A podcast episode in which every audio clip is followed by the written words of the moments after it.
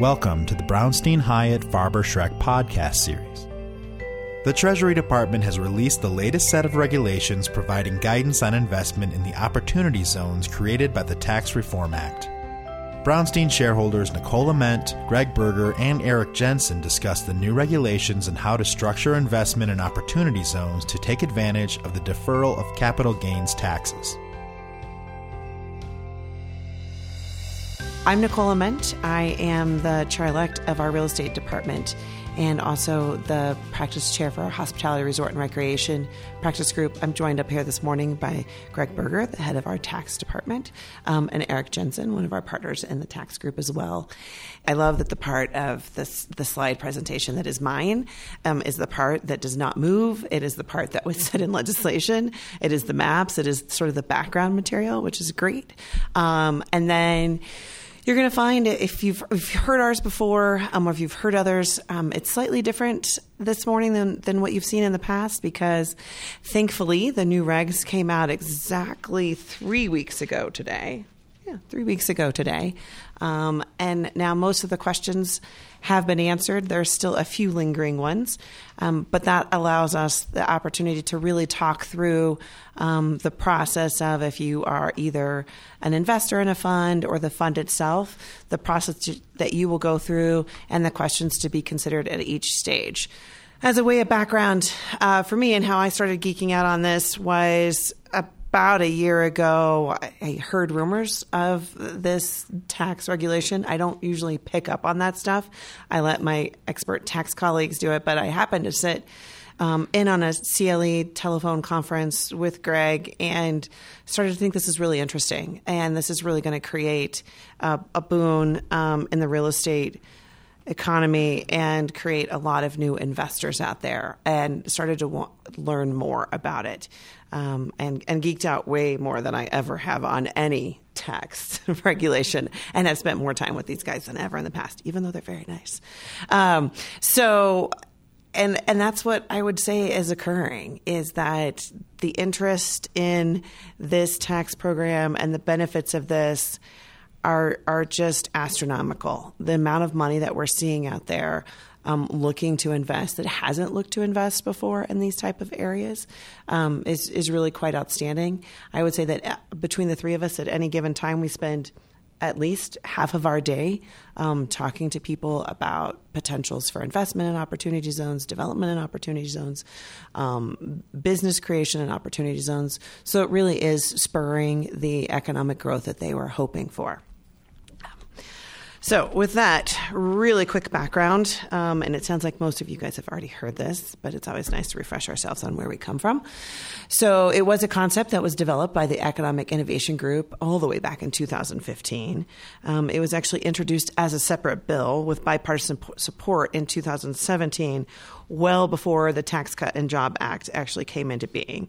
But it ultimately got enacted as part of the Tax Cut and Job Act in late uh, 2017. The primary goal of the opportunity zones is to encourage private investment in economically challenged areas. And I want to point out here for anybody who hasn't heard it, um, it's economically challenged areas. Um, that is different than being in a blighted area. So a number of people, when I first talked to them about it, said, well, we won't look at this because we don't do blighted projects. Um, that is definitely not what these are. Um, each state and territory designated their own opportunity zones. They could designate them based off um, a certain level of low income, high poverty census tracts.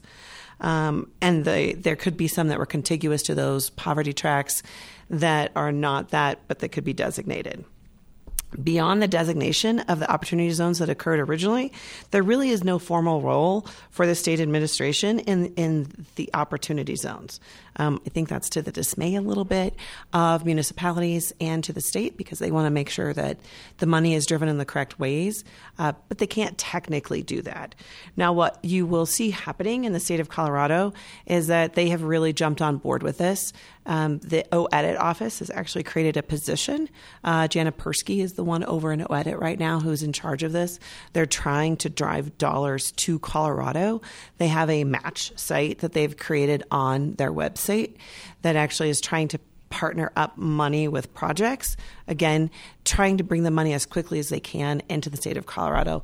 Rumor out there is that there's more than a trillion dollars of capital gains available for investment in these opportunity zones, um, and that there's probably more money that than, than there are projects that are viable at this time. So they're doing what they can to attract that. Um, on here, we list the actual website. It's the state website. It lists not only the map, but if you go there, it has a lot of interesting um, data points that the state has pulled together. And again, that match site. What we're also seeing is certain municipalities in Colorado are jumping out ahead of the fray too and trying to take advantage of this very quickly. As an example, uh, Colorado Springs has put together sort of an opportunity zone booklet. They've, as a municipality, said, all right, we are going to go ahead and identify here's where our census tracts are. Again, those are set. Um, as Greg says, there's only one way to change your opportunity zone, and that is by an act of Congress. Uh, those aren't likely to change anytime soon. Someone asked me before we started, do you think there's going to be more opportunities designated? I really don't think, Greg, do you either, that that's going to happen anytime in the next couple years? I think that they'll wait and see how this progresses. Yeah, the only thing that has come up uh, couple times, whenever there's a natural disaster, there has been legislation to uh, include new opportunity zones where natural natural disasters have occurred, whether it was the hurricanes or the California fires. Um, none of those have gone anywhere, but as there's more natural disasters, you'll probably see a bill that may or may not make it. So, um, point being is that if you have a particular area of the state um, in Colorado, and certainly other states are doing this, some not as quickly as others, that you are interested in, almost guaranteed that somebody in that municipality and the economic development office of that municipality already knows a lot about those zones, uh, already has those identified as here's our zoning that it is currently, here's what the municipality is looking for. They realize that there is a time clock on this and that they want to try to help shorten that time clock by making their process faster, easier, um, and identify projects that will work there. Oh, the thing I forgot to mention at the beginning was that these slides will all be available for everybody that is here, so you don't have to take pictures of them. Um, unless you want to take additional notes, because I can guarantee you all the stats that we're going to go through are not on the slides. Um, you you will get a copy of this, so you can just take notes additional if you'd like. So, um, Colorado itself has 126 census tracts. Uh, they really worked hard at the governor's office to create a diverse portfolio of different investment types. Um, they focused on areas where investment could actually be catalytic. So, if investment was already occurring in an area, such as RiNo, they did not designate areas within that proper area because there was no need to incentivize growth. However, if you look closely at the map, there's some there's some zones that are right on the edge of RiNo, so you kind of have to wonder how they drew those lines. Um, they also, in the idea that it needed to be catalytic, they didn't want to identify anything that was sort of so far out the realm of possibility that nobody was actually going to invest there, or that the one investment wouldn't then act as a domino effect. So they didn't pick something that was really an outlier. Um, but you may question then when you see the map. Uh, what kind of that occurs because 60% of Colorado tracks are rural and 40% are urban. That was also very intentional. Just an idea of the projects that are covered in Colorado. Um, there's definitely tourism projects such as the National Western Center, the U.S. Olympic Museum in Colorado Springs, uh, the area around the Stanley Film Center up in Estes Park. Uh, out in Aurora, they picked up areas around Anschutz. The entire Aerotropolis, so the area that's south of DIA, was picked up. Um, Sun Valley redevelopment in Denver. So, definitely a variety of projects that were picked up by Colorado here's a map, probably kind of hard to see. Um, but you can get a sense there that, again, 60% were what is designated as rural, um, and 40% are in the urban core. Um, just for those who are interested, I've had long conversations about what those rural designations were and how they could be catalytic. A lot of those are identified as potentials for infrastructure um, investments such as solar farms, wind farms, things like that that could benefit those rural areas. Not that the entire eastern plain area over there would be a new metropolitan area. So, um, this is just sort of the core of Denver. You can see that the core of Denver itself really didn't pick up much, but that you get the south side of the stadium over there, and then up on the top, you get the area at Park Hill, and you can see where we're starting to pick up National Western area. This is just the larger metro region. Um, you can see that entire Aerotropolis area. And then the areas up in the north, certainly Brighton got some. There is some stuff around Boulder, Louisville. Uh, people often question why Boulder, what happened up there, how could they possibly have any areas. Again, this is based on census tracts, and you get to the north area of Boulder, there are some areas that are designated as poverty. Um, and the idea with Boulder really was not so much about real estate redevelopment, but about the opportunity for investment in new businesses, venture capital into tech companies. We will talk this morning a little more than you've probably heard in the past about how you might invest in the business side, not just the real estate side. The great thing about the latest set of regulations is that it made some things clearer as to how you can invest in the business side and how that is identified as investment within the opportunity zone. So, certainly, if I were going to consider a startup company, would I look to an opportunity zone? Absolutely. Um, take the money in there, and the potential for a big pop at the end um, has has real growth potential. Now, Greg will tell me I'm overly optimistic sometimes, but um, I would certainly try it if it were me. Um, so here it really at the top line and and we still laugh should we just take this one out because we say it's a simple concept um, and then when you see the 40 pages after this um, that go through the simple concept maybe the simple concept goes away but at the very core of it the idea is to have funds invested in qualified property corporations or partnerships that are located in opportunity zones. And you reinvest capital gains in the fund, and you get three possible tax benefits. You defer the tax on the reinvested gain, you permanently exclude part of the reinvested gain, and you permanently exclude all post investment gain. That is the very simple concept that this was designed to introduce. But as with all tax regulations, the simple concept then has to have a bunch of rules around it to make it work into place. And that's what we're going to go through now. And I will hand it over to Greg. Okay. And this, uh, so this slide actually is uh, has been in our presentation since the very beginning. So.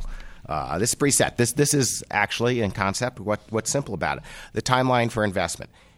You have to recognize capital gain. Uh, it is it's important that it be capital gain. That's the only thing you can invest to get these benefits. Can't invest ordinary gain. You have to have had recognized capital gain.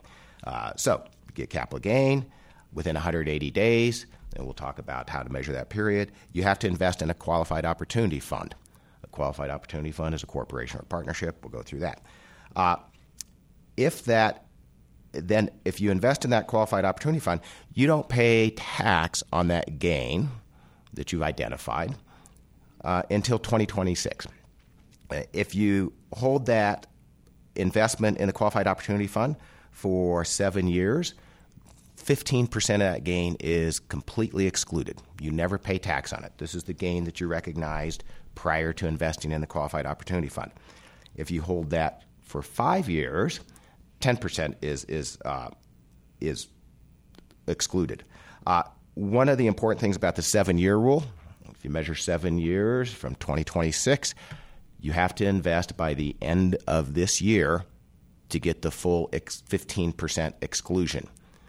Right now, the way the code is, if you invested in 2020, you will not get a full 15% exclusion because you can't get to seven years by the end of 2026. There is a bill circulating that will allow investments in 20 20 to qualify for the full 15% basis step up. Uh, we don't know what will occur with that. Or hey, Greg, I'm going to interject because I have a lot of people who ask me, "There's this race. There's this race. Everybody's trying to do this by the end of the year. What's the race?" That's the race.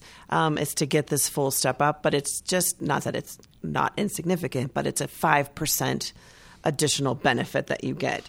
That's the race that's on right now to the end of 2019. Right, saving tax on 5% of the gain that you rolled when you have to pay it in 2026. Um, and the other thing that we remember this, this is a race to invest in the qualified opportunity fund. We'll go through here. It's not a race for the qualified opportunity fund to invest in the property.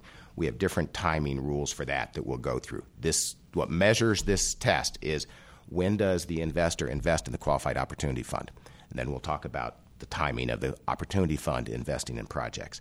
Uh, and then uh, hold on to your interest for 10 years, sell it, and uh, all your post appreciation gain is excluded. We'll go over some, uh, some nuances to, to that. Okay, so what do we do? Uh, let's just go through the steps. Step one investors, we said, investor has to recognize gain. Again, it must be capital gain, cannot be ordinary gain. If you've sold a real estate project and you had 1245 recapture, that's ordinary. If you had 1250 recapture, depreciation from the real property, that's capital. So you have to, from any source, sell sell stocks, sell collectibles, um, sell real estate other than 1245 gain, other than inventory, anything that is capital gain, recognize capital gain. Okay. It has to be recognized by the end of 2026. You see rules that the zones go to 2028. It doesn't matter that you have to have had recognized the gain by the end of 2026 because that's the time that you have to defer it. Uh, and then the gain must be from a sale or exchange with an unrelated party. So you can't churn a gain. You can't say, oh, I have this asset. I don't really want to sell it. It's got a lot of gain. Let me sell it to uh, my sibling and recognize the gain and roll it in. Has to be an unrelated party. Uh, relatedness is a, is a pretty low threshold here, uh, 20% relatedness. So the gain that you're recognizing before you invest in your qualified opportunity fund has to be from a sale to an unrelated party. Okay, so I sell something, I recognize my capital gain. What do I do next? I have to find a qualified opportunity fund. Uh, I can create a qualified opportunity fund, I can find one. There are plenty of qualified opportunity funds around now looking looking for cash. Uh, that's different than it was when we had our first our first uh, session. Uh, so, a qualified opportunity fund can be a corporation or a partnership. Most likely, it will be a partnership. There will be some REITs that there's some other issues with that, but it, it's a partnership, a tax partnership. Uh, by that, I mean an LLC that's not a disregarded entity. So, a multi-member entity, a tax a tax partnership. Um, why will it be a tax partnership? Because of some of these other rules that we describe. Uh, the overlay of the partnership rules provide uh, a lot of flexibility uh, in in the future on allocations pulling pulling money out. Okay, so I find a qualified opportunity fund. What do I do next? I invest in a qualified opportunity fund. I have to contribute cash or property to the qualified opportunity fund. That's the only thing I can do. Before these proposed regs, people were concerned you could not contribute property. The proposed reg said you can contribute property in exchange for an interest. However, you won't do that because there's no way to get that property from the qualified opportunity fund to where it really belongs, which we'll go over, which is in a subsidiary partnership. So, for the most part, you'll be contributing cash uh, in exchange for an interest in a qualified opportunity fund. Um, you don't have to trace your proceeds. So this isn't like a 1031 where you, you have to take those proceeds from the capital gain and put them with an intermediary. You sell something, you spend it, you do whatever, you don't have any money, you want to invest in a qualified opportunity fund, go get a loan, find some other money. There's no tracing. You, you don't have to uh, lose control of the, of the money. You just have to tie it to capital gains within 180 days. So it's very, very permissive. Um, a new rule I said that earlier we said, well, how do you invest in a qualified opportunity fund? You have to contribute cash or property. You can now buy an interest in a qualified opportunity fund from another member of a qualified opportunity fund. Uh, this rule was put in specifically to try to provide a liquidity feature for investors in qualified opportunity funds. It, it's another, another way to get your interest in a qualified opportunity fund. Uh, carried interests. A lot of developers rightly want to promote to share in the upside. Uh, Service was concerned about this. You cannot receive a qualified opportunity fund in exchange for performance of services. That's even if it's taxable, even if you receive a capital interest that's taxable up front. It has to be solely for cash or for uh, contribution of property. Uh, prior to these regulations, I think there's still some question about this. What if I pay fair value for my carried interest, I think there's still a concern that the reason you got the carried interest or even had the right to buy it was because of services. So it's absolutely clear you cannot get the interest for services. It's a little less clear can I buy it for fair value?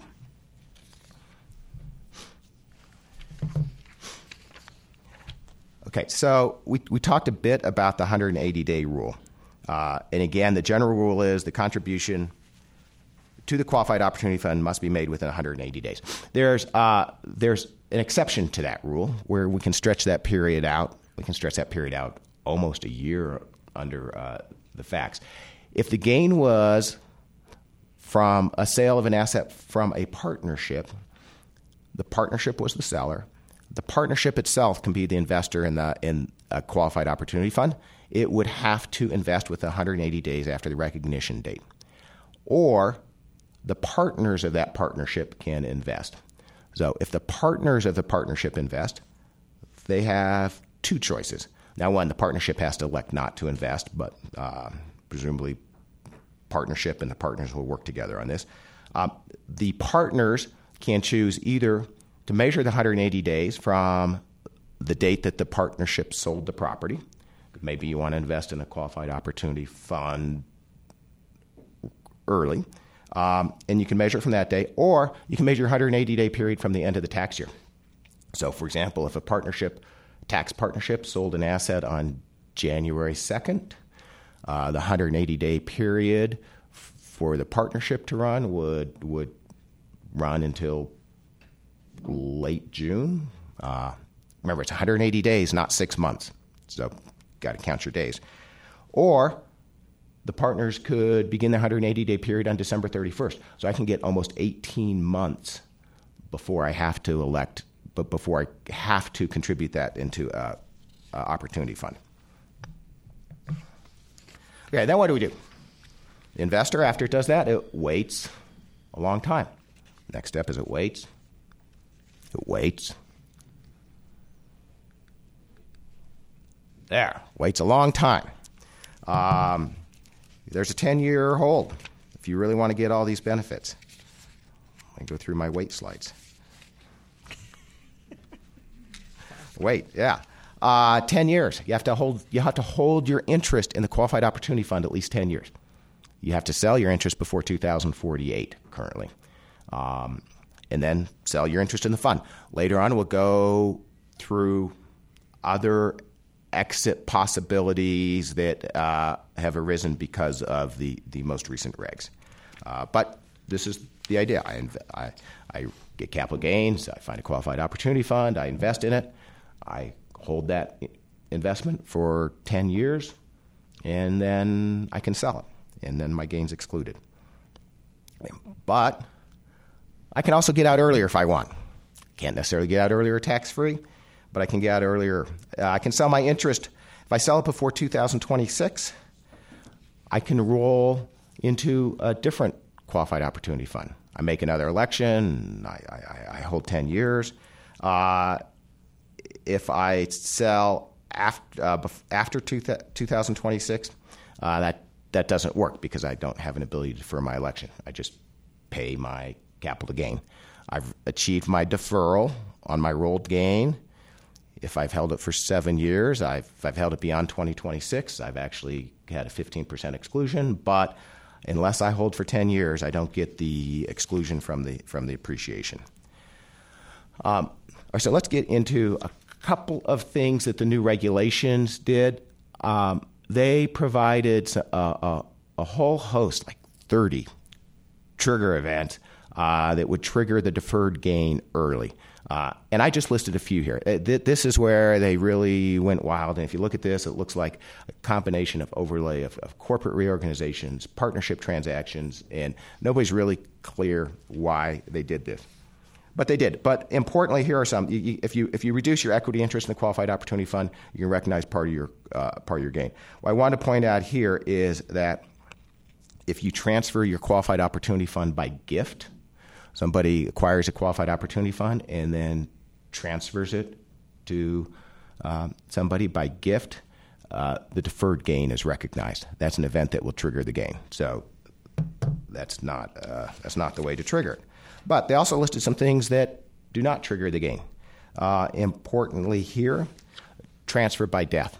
So uh, there was some concern about estate planning and what happens if I buy this and, and I, I die. We're, we're talking about uh, so so so you will not trigger any gain upon death. They, they had very favorable rules. The, the, the heirs just step into the shoes of the former owner, uh, both for the holding periods, the 10 year period, everything. So uh, they, made, they made death less sad. okay. Yes, less eventful. Um, okay, we talked about what the fund is. Again, early on, people heard the word fund. They thought, okay, I need a big private equity fund. No, I just need, I need a tax partnership. You know, we, we could form 20 tax partnerships in the next half hour. We'll just get somebody to file the paperwork. It's, it's easy. Just give me two people, two entities, a multi member LLC. I'm a tax partnership. Or I can be a fund that's going to go out and raise $100 million and from 100 people. Uh, either way, but, but a fund isn't that hard. Uh, it has to be organized for the purpose of investing. Uh, 90% of its assets have to be in uh, qualified opportunity zone property. You'll generally hear us talk about that as good assets. 10% can be in bad assets. Uh, and then it self certifies, which is just filing a form uh, with its tax return. Right. So it is a simple structure. This is, this is pretty simple. Uh, you'll see I have a qualified opportunity fund. What's important here is you'll see that I have a lower tier partnership. Because of the rules, most investments will be done through a lower tier partnership. It will be a rare case where the qualified opportunity fund actually holds a business directly or real property directly. It almost always will be contributed down, not, not contributed, it will be acquired by an underlying uh, subsidiary partnership. Uh, and that has to be a partnership. So, different from what you might see in a non opportunity owned real estate transaction where, say, okay, I'll drop the property down into a single member LLC. This has to be a multi member LLC. That, that entity below has to be a partnership, cannot be a disregarded entity. Okay. There's a couple other alternatives. Um, again, one alternative is I could just hold the property directly. Qualified Opportunity Fund can hold in a building, it can acquire business, it can hold that directly. This is unlikely because there's better rules on dealing with intangibles for the uh, subsidiary joint venture. There is no working capital rules, which we'll go over. There's no working capital safe harbors directly at the Qualified Opportunity Fund, which means cash is bad. Cash is always bad. If you hold too much cash at the Qualified Opportunity Fund level, you may end up uh, having penalties. And I say there's no 70 30 test. We'll talk about the 70 30 test. It's a very accommodating test to measure whether you, your assets qualify. That test applies only to the underlying joint venture. Uh, alternatively, you could hold uh, stock in a corporation. Uh, there's a couple reasons that th- this could happen. This may be more likely in some businesses, but uh, when we talk about how you extract cash during the life of this, um, holding your in, holding your investments in a corporate entity creates some some challenges in getting cash out during the life of the transaction. Okay, so talked about what the fund has to do. I mentioned the 90-10 test. 90% of its assets have to be uh, in three types of investments: qualified opportunity zone business property, actual tangible property, tangible property acquired by purchase after 2017 from an unrelated party. Uh, original use has to be commenced with the fund, or you have to substantially improve it. We'll go through those. Um, the substantially all of the property uh, is in the zone for substantially all the holding period, that 70% test, that presumes that, that this is held by an underlying subsidiary. Okay. Uh, we talked a bit about the first use uh, and substantial improvement requirement. Mary said that the first use has to be by the Qualified Opportunity Fund, or you have to substantially improve that tangible property. Uh, this, at least initially, was was a little more fleshed out in the real estate context, uh, and they added some some more rules that are very helpful.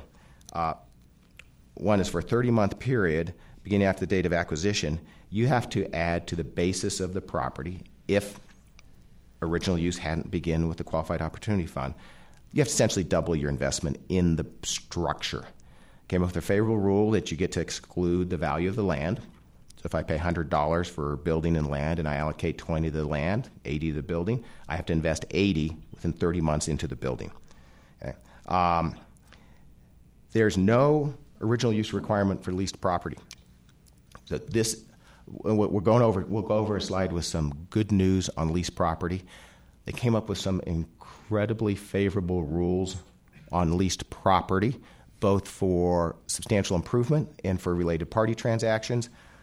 So you may see some transactions that could not be done by purchase, that, but that will fit into a structure that will uh, include leasing. Um, so if you lease property, you don't have to substantially improve it. If I lease a structure and I meet the requirements of the lease, I don't have to substantially improve it. Greg, before you move off this slide, because you went quickly past it, and I think it's key um, for what came out in the new regs about original use and the placed in service. Oh yeah. Um, you're right. That, that this was exciting. I don't know. This was exciting. I'm a real estate person. Well, yeah, it's very and this exciting. shows, the this shows things. when she said that she geeked out on this. That she gets excited about this. It shows she geeked out. So uh, we always wondered what play, what original use meant. Uh, we thought what made sense was placed in service. Uh, and so the question is, let's say somebody has a property in an opportunity zone. They're constructing it, and it's almost done. Can a qualified opportunity fund come in and buy a 95% completed building? Presumably, it started on vacant land um, without having to substantially improve it. The answer is yes. The, the regulation said that uh, placed in service for purposes of depreciation is the measurement of original use. So, uh, somebody who has an almost completed building in an opportunity zone, it's a uh, attractive asset for a fund looking to place place money. You have to sell it to that fund before it's placed in service. Otherwise, they're going to have to substantially improve it, and if it's a new building, that's probably unlikely that they'll be able to do that. Um, another interesting rule about that, which I didn't put in the slide, is the placed in service rule. It says original use is placed in service for purposes of depreciation. Um, this means that if somebody's personal residence, some non business asset, which was never subject to depreciation, arguably has not been placed in service. So you could go acquire somebody's personal residence, uh, not substantially improve it, Use it as an office. use it as office, or that turn it into rental property. I think that they'll f- probably fix that or say that that's not really the intent, and we have some broad anti-abuse rules. So uh, it, it's something that people have raised. And he's skipping over. See, he's missing the things I geek out on, which is the other one on here he skipped. Um, is if it's been vacant for five plus years, because that was certainly a question. I don't think as much in Denver, but when you look at areas like Detroit, um, there are buildings that have been sitting there vacant and and is original use here, so that I don't have to substantially improve it. It can just be original use if it's been sitting for five plus years. Yeah, and we had uh, advocated for a one-year vacancy rule. Five years is a pretty long time to be vacant. Um, service, the Treasury just was not comfortable with with with one year. I think that there will be some effort uh, through the comment period to reduce the five-year period, at least for property that was acquired uh, prior to 2017. Because if it was vacant prior to 2000, if you acquired it prior to 2017 and it was vacant, you weren't doing it to try to get around these these rules. So uh, hopefully there'll be something coming out on that that may be a little more accommodating in the final regulations. Okay. Other permissible fund investments, qualified opportunity zone stock, that's just the stock that's owned by the fund, or qualified opportunity zone partnership interest. That's going to be the qualified part opportunity zone partnership interest is going to be primarily the investment that qualified opportunity funds will hold. So uh, much of the rest of our slides just just presumes that structure. Um, so I'm going to turn it over to Erik to go on to what happens with the fund. All right. So uh, if you invest the qualified opportunity fund investment within a lower tier entity, as Greg was just saying, a corp- lower tier corporation or a partnership, uh, in addition to acquiring those interests or stock for cash, those lower tier entities also need to meet what is called a qualified opportunity zone business. Uh, there's a list of certain rules and requirements for what it takes to meet this, as put on the slide. Uh, a couple of these are worth pointing out. The first one to point out is that only 70% of the tangible property owned by these lower tier entities needs to be what's basically good qualified property, which is uh, property that's first acquired uh, in, for use in the zone by the lower tier entity or, or leased or substantially improved. The thing to point out here is that if the qualified opportunity fund itself owns the business or the assets directly, you have to have 90% of your tangible property meeting these standards in order for it to be good property. Whereas if you do it at a lower tier entity, only 70% of the tangible property needs to meet that. So that's one of the first reasons why we see a lot of people and why we're recommending that a lot of these investments run through these lower tier entities, just because it's a little more. Uh, it's it's a little easier to meet this test as it is to to run the investment directly through the fund itself. Uh, another thing to point out is at that upper tier fund level, since 90% of your property, if you hold it directly, needs to be tangible property, if you have a business that has a lot of intangible property, uh, you're going to bust that test pretty quickly. Uh, but if you run it through a lower tier entity, there's really no requirement on how much uh, intangible property you can have. You can have a very intangible heavy business. Uh, the only requirement is that 40% of the intangible property needs to be basically used within the zone. We don't really have rules on on how you say whether it's used in the zone or not. It's probably a facts and circumstances type thing. Um, but since it's only a 40% threshold, we're, we're, we're guessing that they're really not too concerned about it uh, for these lower tier businesses to, to, to meet the qualified opportunity zone business. 50% of the income needs to derive from the active trade or business in the zone. Uh, there's a couple of safe harbors that we were given a couple weeks ago. We can go, we'll go into those a little bit more in a couple of slides. Uh, and the last thing to point out is that there is a reasonable working capital exception that we'll get into that allows lower tier businesses a grace period of up to 31 months uh, to hold cash if they're using it uh, for the development, uh, acquisition, construction of real property, or uh, to start up a business itself. Uh, and you don't get that if you hold the cash directly in the fund.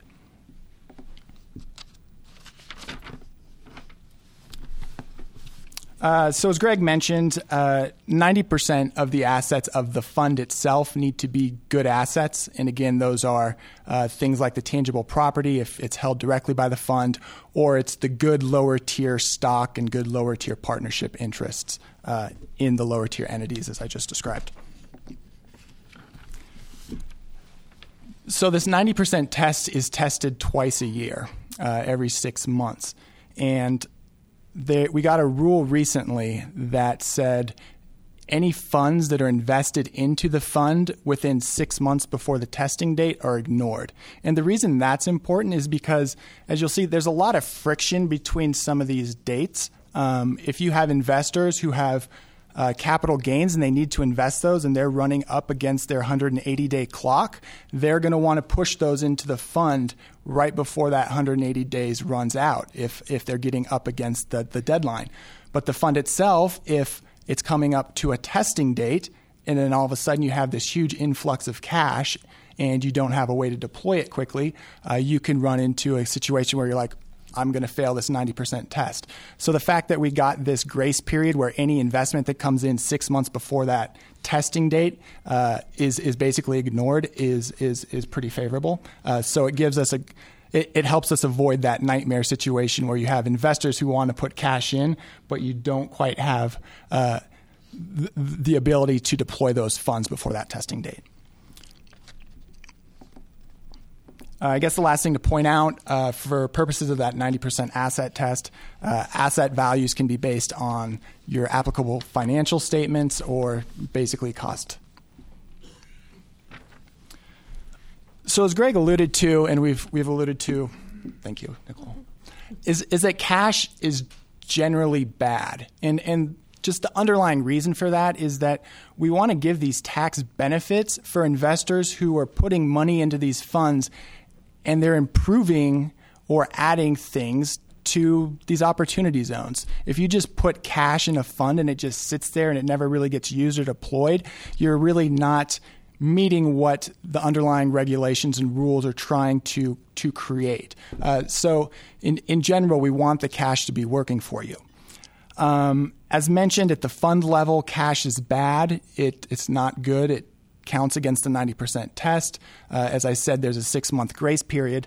Another rule that we got in the recent regulations is that if the qualified opportunity fund itself if it has any good assets, either the tangible property that's owned or lower tier uh, partnership interest in lower tier partnership or stock in a lower tier corporation, if it sells those, the cash that it receives for those are going to be counted as good assets, provided that it then invests those assets in other good property uh, within 12 months. And in the interim, it doesn't really do anything with that cash other than um, hold it directly as cash or um, uh, put it in things like treasuries. I think is it, is it treasuries? There's a couple other ones. Short term cash, cash equivalents, or notes with a maturity of less than 18 right, months. That's it. And and this looks like an incredibly favorable rule, which it kind of is, but it doesn't. It's not as favorable as it looks at first blush right. because it only applies to the sale by the qualified opportunity fund. Right. Right. So if a lower tier partnership itself sells property that it owns directly, that's not going to get the benefit of this rule. It has to be a sale by the opportunity fund itself. At the lower tier level, uh, so cash at the qualified opportunity zone business level, cash is bad because there's a rule that says you can't have more than 5% of non qualified uh, of financial instruments, but we, we're given an exception that says you're allowed a reasonable amount of working capital. And what that rule says is reasonable is if you have cash and then you have a written plan for the deployment of that cash within 31 months for the development of a business or the construction, acquisition, or development of property, then that's fine. And if you use the cash substantially in accordance with that reasonable working capital plan, uh, then that is fine.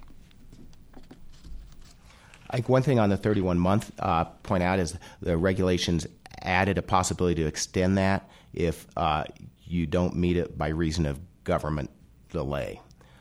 I'm not sure what government delay means. Does it mean that I get to take my entire entitlement period and tack that on, or just the unexpected delay in my entitlement period. It, it, it's, it's not clear. So, what's so bad about meeting the 90% test? Uh, there's penalties. The, the way it's written now, it looks like it's roughly 5% per month, which is uh, can't be the result, but it's just a drafting quirk. Uh, we expect them to sort of clarify and change that. Uh, but for the time being, uh, the, the, the, way it's written, it looks like 5% per month, which is not great. And that 5% penalty only applies to the extent that you bust the 90% test. So if you have uh, 11% bad assets, that 5% just count or computed based on that delta of that 1%. Uh, but the thing to mention is because the way it's written now and it maybe it's 5% per month, uh, you really want to be cognizant of this test. And we're really trying to be conservative here because if you have all these investors who are hoping to get these tax benefits, uh, the last thing you want to do is, is run into this, this issue. So uh, we, we spent a lot of time how, how to deal with cash. Um, and there's two questions about that. One is at the qualified opportunity fund level, one is at the partnership level again, remember the key to the 180 day period and the key to this to this getting the full basis bump now is investors in a qualified opportunity fund have to get their cash into that fund within 180 days after recognizing the gain if they want the full base up before the end of the year. That doesn't mean that the fund has to spend that cash. So that cash goes into the qualified opportunity fund. We mentioned uh, the, the concern about the cash for qualified opportunity fund is this testing date. Uh, so it can hold on to that cash without consequence uh, up until the second testing date because the first one is going to be within six months. So I contribute money into a fund in October of 2019. Okay, first testing date is end of the year. I don't have to take that cash into account. The fund has to deploy it by the end of June of 2020. The way that fund, Qualified Opportunity Fund, will deploy the cash will be to contribute it into the subsidiary venture. The subsidiary venture then will come up with a written plan to spend the cash if it's not already spending it, and will have an additional 31 months to spend it. So you'll see uh, concerns about making sure that the cash gets into the Qualified Opportunity Fund in the right period of time. Uh, the sensitivity there is what was the time that the capital gain was recognized. And then you'll see that that cash has to get out of the fund into the subsidiary entity within the appropriate time before the second testing date and then you have 31 months or more if you have government delay to to spend that cash down below. Greg, quick quick point we haven't discussed yet, but I know we constantly get the question that um, can you have non capital gain investors? Um, and the the answer we know is yes, but it counts against cash as well, correct? Well, the answer is yes. You can have, or you can have a mixed fund. A qualified opportunity fund can have investors that have not contributed capital gain. They just don't get any of the benefits. Uh, I, structurally, if you have someone that's going, so, so, here's why you do that. Maybe they invest in a fund and, and uh, they may have future capital contributions. They hope or expect they'll be able to match those, so they still do that investment through a fund. If it's somebody who knows they're investing something that's not going to be capital gain, uh, we'd probably structure it, just have a separate partnership as one of the partners of this underlying venture and put non qualified opportunity fund money there, just so they're not subject to all of these other rules. Okay, uh, so a couple of structuring examples on, on, on how we would deal with a couple of types of acquisitions. So the first one is if we're going to develop vacant land. And the structure that we set out is basically the one that Greg just talked about, is that we're going to primarily set it up as an acquisition by a lower tier entity. And, and primarily, again, that's, that's to take advantage of a couple of the beneficial rules. Uh, one being that at the lower level, only 70% of the tangible assets need to be good property. Uh, plus, you get that 31 month reasonable working capital exception where that cash uh, is, is is fine, where it, it, doesn't count against you. And that's important in the construction context because it takes cash to build stuff. That was not in the regulations. It takes cash to build stuff. It's just intuitive. Yeah, no, well, yeah, nothing's intuitive in yeah, this. Yeah. Or debt to build stuff. Yeah. Uh, another thing to point out if you're doing uh, acquiring vacant land, there's not a substantial improvement requirement for that vacant land. Uh, even though there's not a substantial improvement test, there are some anti-abuse rules that says you just can't hold on to the land. You still need a trade or business. Right. The, the, the land needs to be used basically in connection with a trade or business. If you just hold this big piece of property and you're only developing a very small amount of it, or if you're just acquiring land and not really doing anything with it, uh, that's not going to count. Uh, and it really just sort of runs contrary. I mean, I, the idea of not doing anything with the land runs contrary to the rules because we want you to actually create stuff within the zone. So you yeah. can't land bank. Right. The, the, the preamble to the regulations specifically say the anti-abuse rules intend to stop land banking, so you can't buy land that. They even say you can't buy land and just continue to farm it, um, which because they say there's no capital investment really. They may or may not be right, but they're trying to prevent land banking. Okay, uh, so the next example is if we end up acquiring an existing building. Uh, same general structure. We'd recommend running it through the lower tier entity. Uh, cash comes into the qualified opportunity fund. You push it down. You do a reasonable working capital exception written plan to get the 31 month benefit. Uh, but here you do have to substantially improve the building. Uh, what substantial improvement means is basically you have to double your cost of the building. So when you acquire land plus building, we only look at the allocated cost of the building itself for purposes of determining whether you've substantially improved it. So if I buy a piece of property that has a building on it, uh, I pay 100 bucks for it, 60 is allocated to the land, 40 is allocated to the building, I only have to add $40 of value, uh, which is the value of the property itself or the, the real estate the building, sorry, uh, within the 30 months for the substantial improvement test to be met. Um, another thing to mention is that the substantial improvement it's tested on an asset by asset basis. So if I buy real estate that has two buildings and one of them is fine and doesn't need to be improved or you can't really fit that many improvements into it, but the other totally needs to be improved, the one that doesn't need to be improved isn't going to count as a good asset, even though maybe you more than triple the value of the or triple your expenses or costs into the separate building that needs to be improved.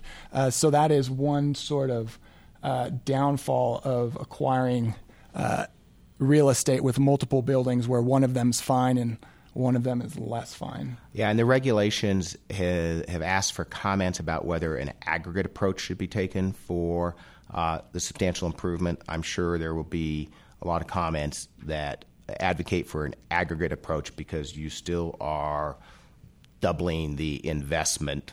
There, there, there's good arguments why it should be aggregate, but for right now, you know, another example is you know, shopping center redevelopment where you're going to build an outbuilding that outbuilding has no credit to the improvement of the existing structure. So I, we're, we're, hopeful that, that this is one where they started with a bad position uh, and will become more flexible between now and the final regulations.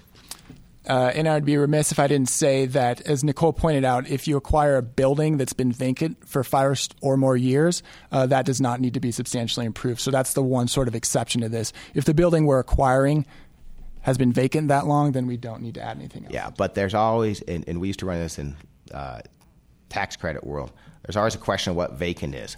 Uh, a developer thinks a building's vacant if he just rents it out for storage. It's not. So if you're if you're relying on the five year rule that it's vacant, it doesn't mean that it has a different use.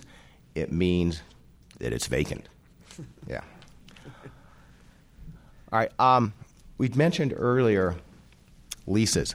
And these are rules that came up in these uh, recent regulations. I think that these rules are going to be incredibly powerful to solve a number of, of issues. Leases are just treated, have, have some very uh, specific benefits uh, if you run into either related party rules or substantial improvement problems or uh, original use. So, least tangible property gets to be treated as qualified opportunity zone business property, the good side of the 70% or 90% ledger when you're doing your tests. Uh, as long as the lease was entered into after 2017, uh, substantially all of the lease property is used in the qualified opportunity zone during substantially all the time. Real estate, this is easy, but this also is a rule for tangible property uh, for businesses. And the lease must have market rates with no prepayments of more than 12 months are allowed um, if, if it's a related party lease. Um, it, what, what happens if I have this lease? Again, it's not subject to original use requirement. So the property could have been placed in service in the opportunity zone earlier, and I don't have a substantial improvement requirement. Uh, I get very favorable valuation rules. Remember, this, this lease property counts as good property, but then the question is well, how much of it is good property?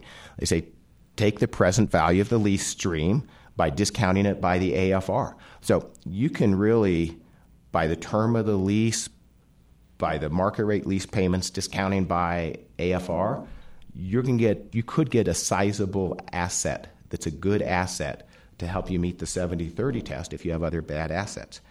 Uh, again, it's not subject to the substantial improvement requirement because it's not subject to the original use requirement. Really importantly, it's not subject to the related party rules. You can lease, the, the regulations say you can lease land, you can lease property from a related party. Uh, this is, I think, a key structural benefit for developers who already have land in opportunity zone and they're not interested in just getting the increased value by virtue of being in the zone. They want to develop the land and they want to use an opportunity zone. So this structure allows that land to be ground leased into the fund, and that current owner can can own substantially all of the fund.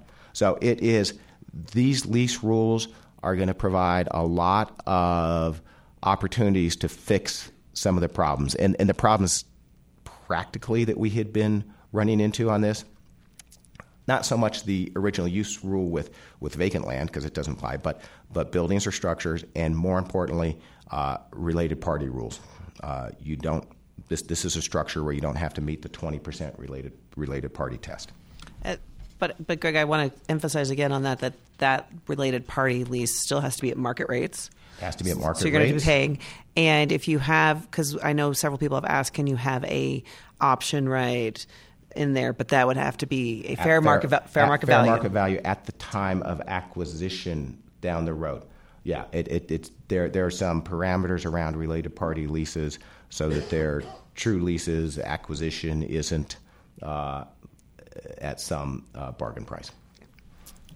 So the last example we'll run through here uh, on the structuring types is acquiring an operating business. And by operating business, uh, we basically generally are referring to uh, your, your non-real estate development and leasing type businesses. So if you're running, you, you basically name any type of business. Uh, except for those that we listed as sin businesses, it, it could theoretically count. Uh, and for the reasons mentioned above and previously, we're generally going to run that through a lower tier entity uh, in order to take advantage of uh, the reasonable working capital exception, the 70 30 test being more lenient uh, than the 90 10 test, uh, and for a variety of other reasons. So, one question that always comes up is for these lower tier businesses, there's a requirement that 50% of the income needs to come from the active conduct of the trade of a trade or business within the zone. And and that is a little hard to grasp or hard to sort of quantify where you have businesses uh, that do things within and without a zone, or, or you have an internet business where it's bringing in revenues from uh, the internet, so it's theoretically coming in from all over the world. Uh, so the regulations gave us a little bit of guidance. Via three safe harbor tests on this. There's also a facts and circumstances, which r- really doesn't provide a lot of uh, comfort for, for a lot of people, probably.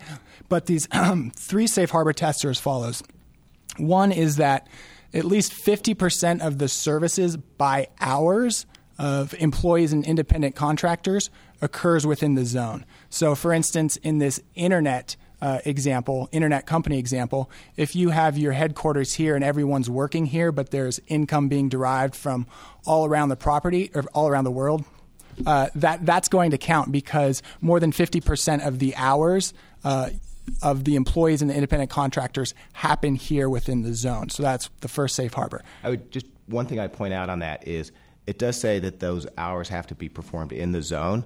In today's world, with working remotely, it's not that the it's not that they get those people get paid, but it may be more difficult in real life to meet that example because of remotely working. Forcing millennials into the office. Yeah, either hire older people that don't know how to use computer, or tell the millennials they've got to they've got to come to the office. Yeah. Uh, the second test is pretty similar, but rather than measuring hours, it measures basically compensation. Uh, the, the, there's a error on the slide. It says 50% of the amount period. It's supposed to be amount paid, I imagine. Uh, so so that's uh, uh, more or less speaks for itself. We, we, we look at the same sort of thing where the salaries are paid and if uh, those employees and independent contractors, those services were provided here within the zone. And as Greg said, again, that could be a little bit tough too. Yeah, and it could also be in- tough in uh, business that uses a lot of independent contractors because it requires you to have some information about the independent contractor and and uh, compensation there. Right. So practically, it's supposed to be a uh, theoretically it's supposed to be a good rule. Practically, it may have some compliance issues. And then the last test uh, is a safe harbor, but it's still a little bit uh, unclear. It's more facts and circumstancy uh, to me. Is that it says the tangible property and the management of the business within the zone basically are each necessary to create 50% of uh, the, the, the gross income for this. Uh, we, we don't really know exactly how that would be applied. but if you have enough management and property in the zone, and arguably that's creating the value and the, the gross income, then yeah. And, and the example in the regulations that I don't think is that clear. It gives an example of a of a lawn service business, right, where they go out and they perform the services all outside the zone. Okay, that's great, but but they store all the lawnmowers in the zone. Okay. Uh, apparently, if you store all your lawnmowers in the zone and all the management is in the zone, this works. If you store all the lawnmowers outside the zone, it doesn't work.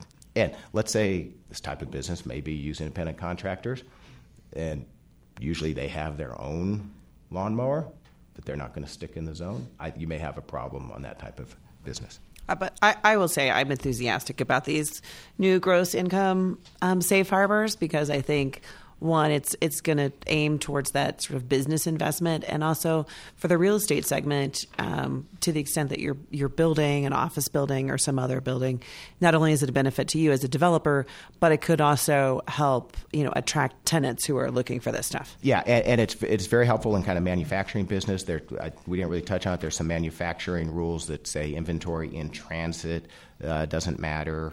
Uh, you, that's not a bad bad fact. Uh, again, we said the lease is a good asset. That includes the lease from you know the tenant of your building uh, that is leasing that they, they've acquired good property for these tests, and many of those businesses, it, it's easier to comply with these with these tests or, or, or see that they are complying. But the leasing were good rules. Uh, not only for trying to structure a deal where you're a related party, but also just if you're if you're a landlord and have a building in a zone. Uh, the last benefit of running your operating business through the lower tier entity, as we as we mentioned, is uh, intangible assets. You can have. Uh, there's no limit on how much intangible assets this lower tier entity can have if it's not operating business no limit on how much intangible assets the operating business operated through a lower tier entity can have. Whereas if it ran directly under the fund, then it's limited to basically 10%. Otherwise, you bust the 90% test. Uh, so, one other important question that often comes up is yeah, we, we get that you invest in this, you hold it for 10 years, but what about income that's generated by your investment in the fund during that 10 years? Because the goal is that this actually be a profitable venture for you and that it be kicking out uh, random or you, you, know somewhat continuous uh, distributions of income. Um, and so the general rule is that normal tax rules apply. So if you invest in a fund and it's a partnership uh, any gain that is allocated to you while you hold that investment, that's going to be taxable to you, just as it would in any other venture like that. Uh, if your fund itself is a corporation, then any dividends you get while you hold it, that is going to be taxable to you, just as it would in any other event. Um, one an, a bigger question that you often get in the real estate context is well what if we make debt finance distributions if we refinance and then we pull out some of our equity and distribute that. And we got some rules in the regs that basically say if you wait two years and you have enough basis, then you can pull out the cash through debt financing. And that's easier in the partnership context because uh, I, I think we mentioned it, but if not, when you invest in these funds, these opportunity funds, your basis is going to be zero if you're rolling in capital gains. So you're going to need to get some basis in your investment in the fund in order to be able to pull cash out without it being taxable. In the partnership context, that's easier because when the entity itself uh, takes on debt, each of the partners, depending on the partnership agreement and how they allocate debt, each of them should be allocated some amount of that debt and they would get corresponding basis for that. So that is going to protect them from uh, being taxed on those distributions. If your fund itself is a corporation, things are going to be a little bit more tricky because if the corporation itself takes on debt, the same rules don't apply where you get basis credit for the corporation's debt. Uh, so this is hard, a harder rule for corporations uh, and investments in corporations. I guess one way you could get basis uh, is if you wait the five or seven years and get the step up in basis of 10 or 15 percent. Uh, but it, it, I, I, don't know how likely that is. Okay, so then uh, one of the questions is: It's time for the to exit the venture. What I'd really like to do, I've held onto this thing for more than 10 years, and I would like to pay zero taxes on what I'm getting out. Can I do that? Yes. Can I do that on each of these three exits? No. Um, so the the rules that the statute said. Well, there's really three places where I can sell my asset. Right? I am uh, under under our structure. Uh, the the taxpayer owns an interest in a qualified opportunity fund. The qualified opportunity fund owns an interest in an underlying joint venture, and that joint venture owns property. Okay, it could sell the asset. That's what your buyer most wants. So it sells the asset. What happens? Uh, sells the asset down at that underlying joint venture. Gain is recognized, either capital gain or perhaps uh, depreciation recapture. It's all taxable. That transaction under the current regulations will not provide any exclusion. It's just taxable. So don't do that. Don't do that. If this is like House Hunters International, people would cross off number three. We're not going to pick that one. Okay, so now we're deciding between one and two. Um, they each have uh, their nuances. So instead, let's say the Qualified Opportunity Fund is going to sell the partnership interest of the fund. That, in some cases, will be completely tax free. In other cases, it will not be completely tax free. The rule is, and again, for each of these, it, it, we're presuming that the ultimate taxpayer has held its interest in the Qualified Opportunity Fund for more than 10 years. Okay, if that's the case, and the Qualified Opportunity Fund sells the interest in the underlying partnership, any capital gain that flows through to the taxpayer of the Qualified Opportunity Fund on its K1 is excluded. Okay. That does not exclude 1245 gain. If you're a developer, and you do a cost seg and you take a lot of 1245 deductions, that comes through as ordinary income. It will not be excluded by virtue of the qualified opportunity fund selling the partnership. Okay. The third example the taxpayer sells its interest in the qualified opportunity fund. Everything is tax free. Because the, the way the rules work, you get a step up in basis to fair market value at that time. So you do not recapture your depreciation whether it's 1250 or 1245, any sort of cost recovery. So you've used all of that depreciation, perhaps to shield the ordinary income that would be coming up over the life of this, and you never pay it back. Uh, a few weeks ago, somebody asked me if that was the result. I said, well, technically it is, but God, that just can't, they can't give you that result, and they did. Okay? So there are still again, the, the, regulations seemed to have provided some flexibility for selling underlying assets. When you really dig into the rules, at least as the final regulations are currently drafted, you're still better off selling your qualified opportunity fund interest than you are in selling any of the other tiers of where, where the asset might be located. Uh, if you have any sort of ordinary income recapture. What does this mean? There still is a preference to have, I think, single asset qualified opportunity funds simply because of this exit. They did ask for comments on this. Uh, had Treasury felt they had the authority to get to that result for the underlying entities, they would have, and they have essentially asked people to show them how they can do that under the current statute. So it's not that they felt that this wasn't a policy issue to provide this, this was a decision that, given the statute, they did not have the uh, regulatory authority to provide for the same sort of, of, of, tax results for sale of the, of the underlying assets. Yeah. So, and Greg, one thing that I think is important to point out, because I think I picked up on it recently is that it's when we talk about the 10 year hold and selling out, and it comes up in this exit really, it's the 10 year hold the taxpayer has in the fund. So it's not necessarily that the that the fund has to own the underlying property for 10 years, but that the taxpayer has to be in the fund for 10 years. So if the working capital plan for the fund or the underlying business, um, you know, has you buying that property in year two or three, that that's still fine. Your interest hold is 10 years in the fund. So you could be holding the underlying property for less than 10 years. Right, right. It's measured by the by the holding period of the uh, taxpayer when it's, it's holding period in the fund. Yeah.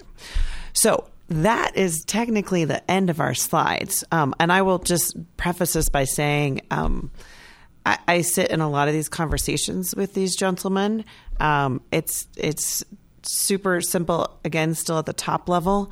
Um, and i will say if you keep two things in mind it remains semi simple which is it still doesn't make a bad project good. It can make a good project great. So you still have to look at your projects with that in mind. And then the other thing is that the when you consider whether or not you can do something and meet the regulations, if you ask yourself the underlying question, does this serve the purpose of investing dollars and spurring economic growth in one of these opportunity zones?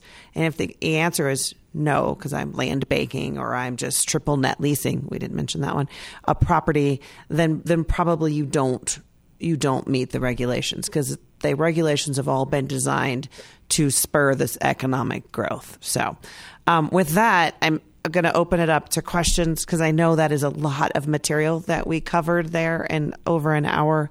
Um, again, taking the simple into the highly technical. So, we're happy to answer any questions. Josh. So, the, for the purposes of our, our listeners, the two questions are do soft costs such as architects, planners, um, et cetera, count for the working capital safe harbor? And then, second part of that is do those same soft costs um, and including taxes, reserves, count for substantial improvement? Greg, Erik? Okay. Uh, let me answer, and you can tell me, you can grade me afterwards. Let me know what I get wrong. Okay. So the answer is the soft costs will count as eligible expenses. You spent the money. Um, as far as so, so that's for the expenditures. The money is is it a good asset? Yes. Uh, as far as substantial improvement, it's possible that a number of those soft costs will not be allocated to the asset, the building that you're improving. So you got to be careful about the allocation of those costs because the substantial improvement is now asset by asset test. So uh, perhaps some of those costs cannot be allocated to the building that you need to substantially improve. As far as reserves go, that's cash. Okay, that's uh, that's working capital. So uh, just the fact that you need reserves doesn't turn that into a good asset. And this, after the 31 month working capital test, it's going to be cash that is uh, just cash that will be on the 30% side of the ledger, not this 70% side of the ledger again, which is one of the reasons why it's important to have that asset down at the partnership level because if it was directly in the qualified opportunity fund, those those tax reserves, uh, security deposits, whatever cash you have on hand, would be a, a 90-10 test instead of a 70-30. I thought that was a good answer. B, uh, d- B plus. Does that, Josh? Does that answer you? What about taxes, Greg? Pro- well, if you're paying, ta- if you're paying, but if you have reserves, reserves are cash. Okay, so but if you're paying the property taxes, those those count in your working capital and your. Yeah, yeah. To the extent you paid them, yes. Okay. But to the extent you're holding reserves, the reserves you're holding are cash. Okay. Other questions? Yes. The the question is um, regarding equity and equity recapture, and if there is a refinance to recapture equity after two years, does the investor need to maintain their equity in the deal? I think the answer is yes. The answer is surprisingly no. Uh, we had thought that the rules might come out that what you could pull out would be the appreciated value. Um, what you're limited to is you, you, still have this basis issue. So if you can find a lender that's going to lend you 100% on your asset, good luck, and you, you can pull that out. Um, remember, as Erik said, you start with zero basis in the asset. You have to pull this out. The other, so, so you, you have to have basis in order to pull it out, which means you need debt allocated to you. The other thing to point out is that we say you can pull it out within two years. You can, unless there is actually kind of a, a intent and plan to pull that out that would then, under general partnership rules, still be viewed as a disguised sale. If you wait till after two years, there's a presumption that anything you pull out is not a disguised sale, but it's only a presumption. So you could have a set of facts. They'd have to be pretty bad facts, but you could have a set of facts where even after two years, the service would argue it's a, a disguised sale. Uh, as an example, if you had your fund and in your fund documents, your investor said part of your deal was okay, in two years and one day, investor will loan to the actually, if the investor loaned to the partnership, they would still all the bases would go the wrong way. Yeah. But I'll get an unrelated investor to loan money so you can pull it all out. You might end up with still a problem pulling that out. But generally, there's no limit on on keeping your equity in. It's a limit on your basis. Yes. Oh, Bauman. So the, the question is if you buy a piece of land and there's a building on it, does do the substantial improvements you need to make have to be to the building itself or could they be on the area around it such as building another building or being a parking garage? Um, I'm, I'm, I'm going to see. I'm going to test my geekiness here. So i think you've got to split those up a little bit. So if you built a parking garage that was actually attached to it and became a part of the building would that qualify? I know that building another building on the land would not work for substantial improvement. Yes. You're looking at me. I want to see what Erik's going oh, okay. We're, we're, we're testing each other here. Uh, my guess is building a parking garage probably won't count. I think that's probably a separate asset. That's what I was going to say. Yeah. So you were so, half right. No. Oh, I was I was trying to get there. If you attached yeah. it to it, yeah, it is asset by asset. I suppose there's a question of whether that is uh, an extension of the existing building. I would think a parking garage is its own separate yeah, asset. I wouldn't count on it counting. Yeah. yeah yeah, basically you're going to have to improve the structure that is there. Yeah, and again, if that was an issue here, uh, we now have a, a, a, different leasing solution if, if substantial improvement is a is a problem. But but maybe just again, I'm just testing this. It's so funny. Um, if you could go back and look at the testing, right, to the 70-30 test, if the one building you had there was low enough in value. Right. It could be a bad asset and you could exclude it out and just treat the other as new asset. Potentially. Yeah, yeah, yeah, potentially. The question then is over what period of time? You're probably not going to meet that 70 30 test till later down the road. So you may have a couple of periods where you wouldn't. But yeah, you could treat it as bad asset, see if it works. Right. You'd also need a very expensive parking lot to weigh to outweigh that. Uh, new building, not oh, parking. Got it. Something yeah. now. Okay. Yeah. Okay. I was stuck on the parking lot. Yeah. the question for the, the listeners to the podcast is what if it was a true expansion of the existing building and you doubled the size of the existing building? Right. Uh, I can tell you so, and let's take another example, and this is one of the reasons why the asset by asset test is problematic. Let's say I have a historic building and I want to retain the historic building, but I'm going to build a different building around it or over it but technically it's a different building. So I am I'm hopeful that they'll get to an aggregate approach at least in the context of structures that are integrated. Other other questions or is everybody? Oh, here we. Okay, goodness, Brett. So the que- the question is relative to the subsidiary um, entity and the other members in that? Could it are there restrictions on the other members, and could it be another opportunity fund? Yeah, and in many cases, it will be another opportunity fund. You may have uh, your capital partner forming an opportunity fund. You may have your developer forming an opportunity fund. You can have multiple opportunity funds. the only restriction is sometimes you can have uh, another member that's a multi make it multi-member, but when you go through attribution rules, it still ends up being disregarded. So you just have to watch out for that. And, and I'd say that's what we're seeing on a number of these already is that um, developer comes to us, they've got a piece of property, they're going to form a fund for their interests. Somebody else is going to be their capital partner. They also have a fund. So you're having multiple funds come in. So, um, Carl, I think you had a question. So the question is if you're dealing with investing in a business um, and this 50 50, the safe harbor rule, how is the reporting going up to the fund um, and getting reported to the IRS? And yeah, so the reporting stuff is all uh, being sorted out right now, I think, in, in part on that. Right? Yeah, uh, we don't know what the reporting requirements are going to look like now. In so, so, but I want point. There's two contexts there. One is in that case, the underlying partnership is running this operating business. The in, in, within that underlying joint venture agreement, presumably there will be all sorts of provisions that allow the qualified opportunity fund to get the appropriate information from the underlying business to be able to determine whether it's satisfying those requirements. So your your list of reporting requirements is probably going to expand than what you would see in a traditional uh, JV agreement.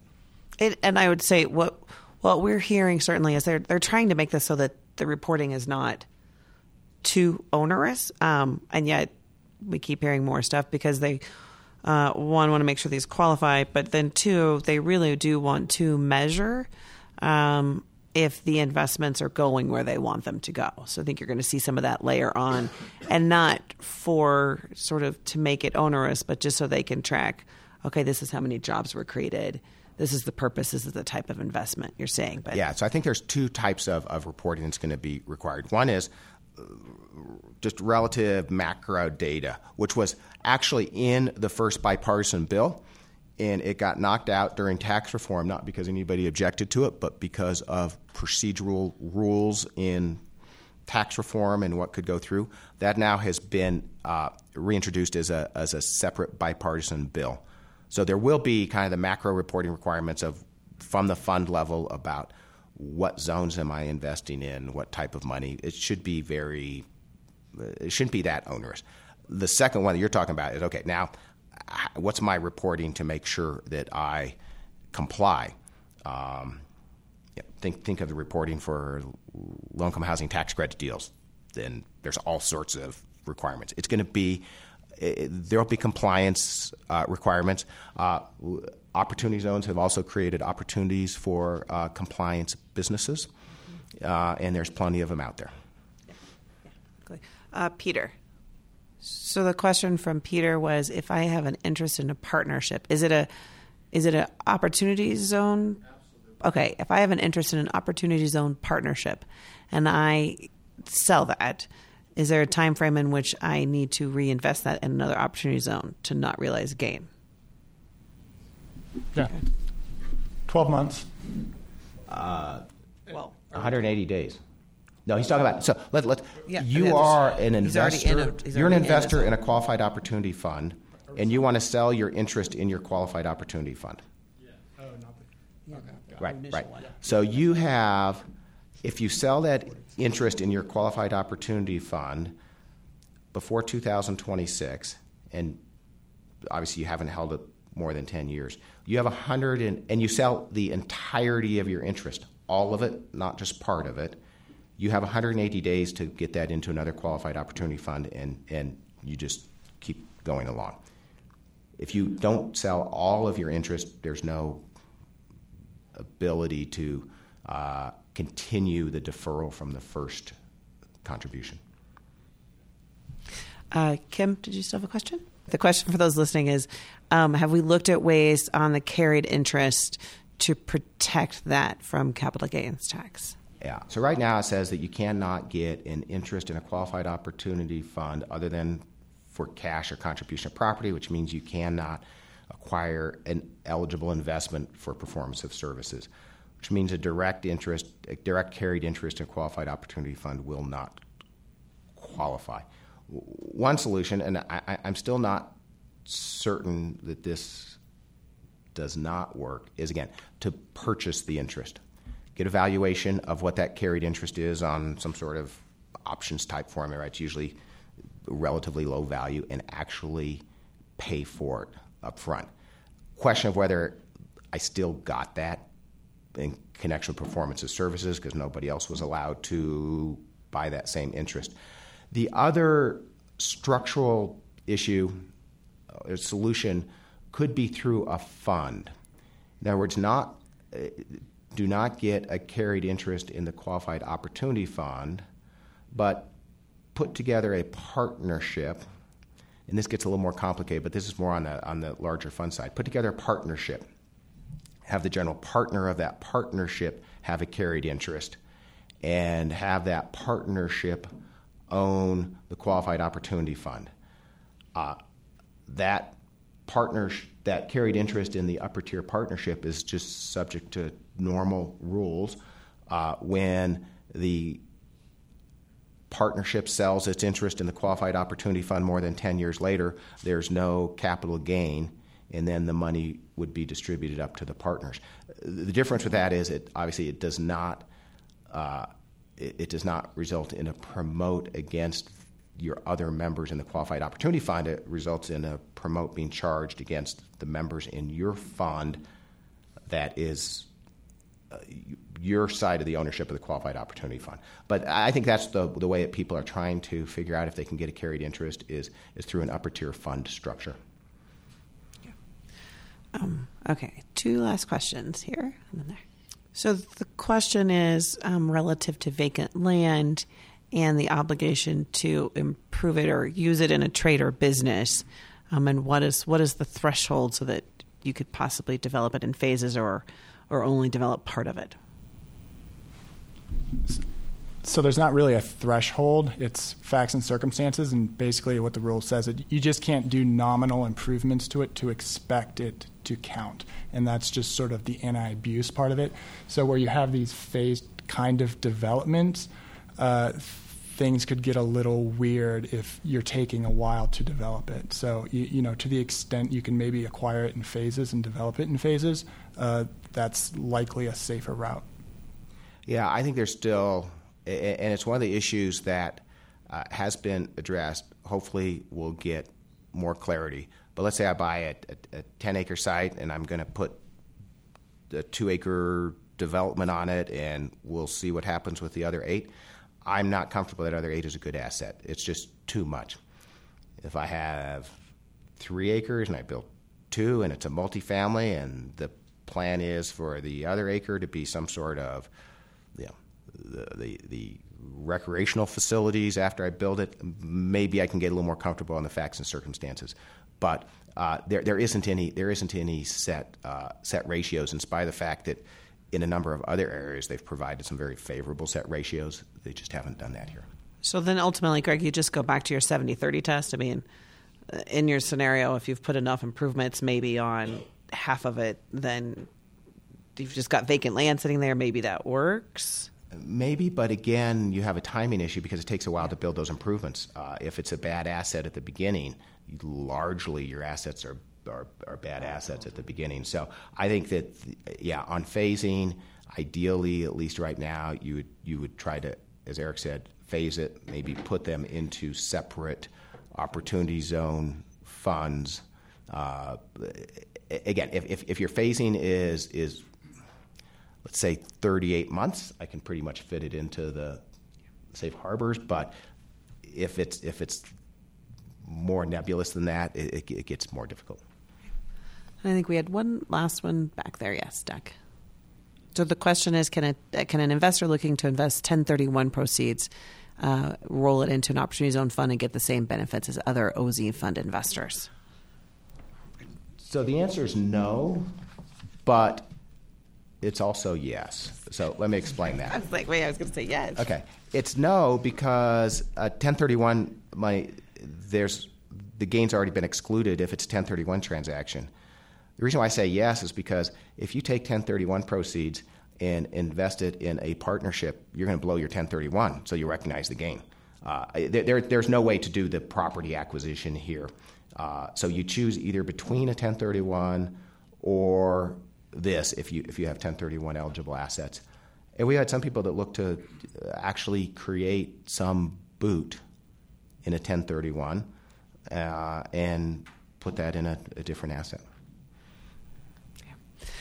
Well, I want to thank everybody for being here this morning. Um, we'll obviously be around, and um, we appreciate the sitting through through this interesting conversation as we continue to work through all the technicalities of it. We think there's a lot of great things to be done out there, and uh, we're happy to help you through that process because it's not as simple as I'd like it to be. Thanks so much.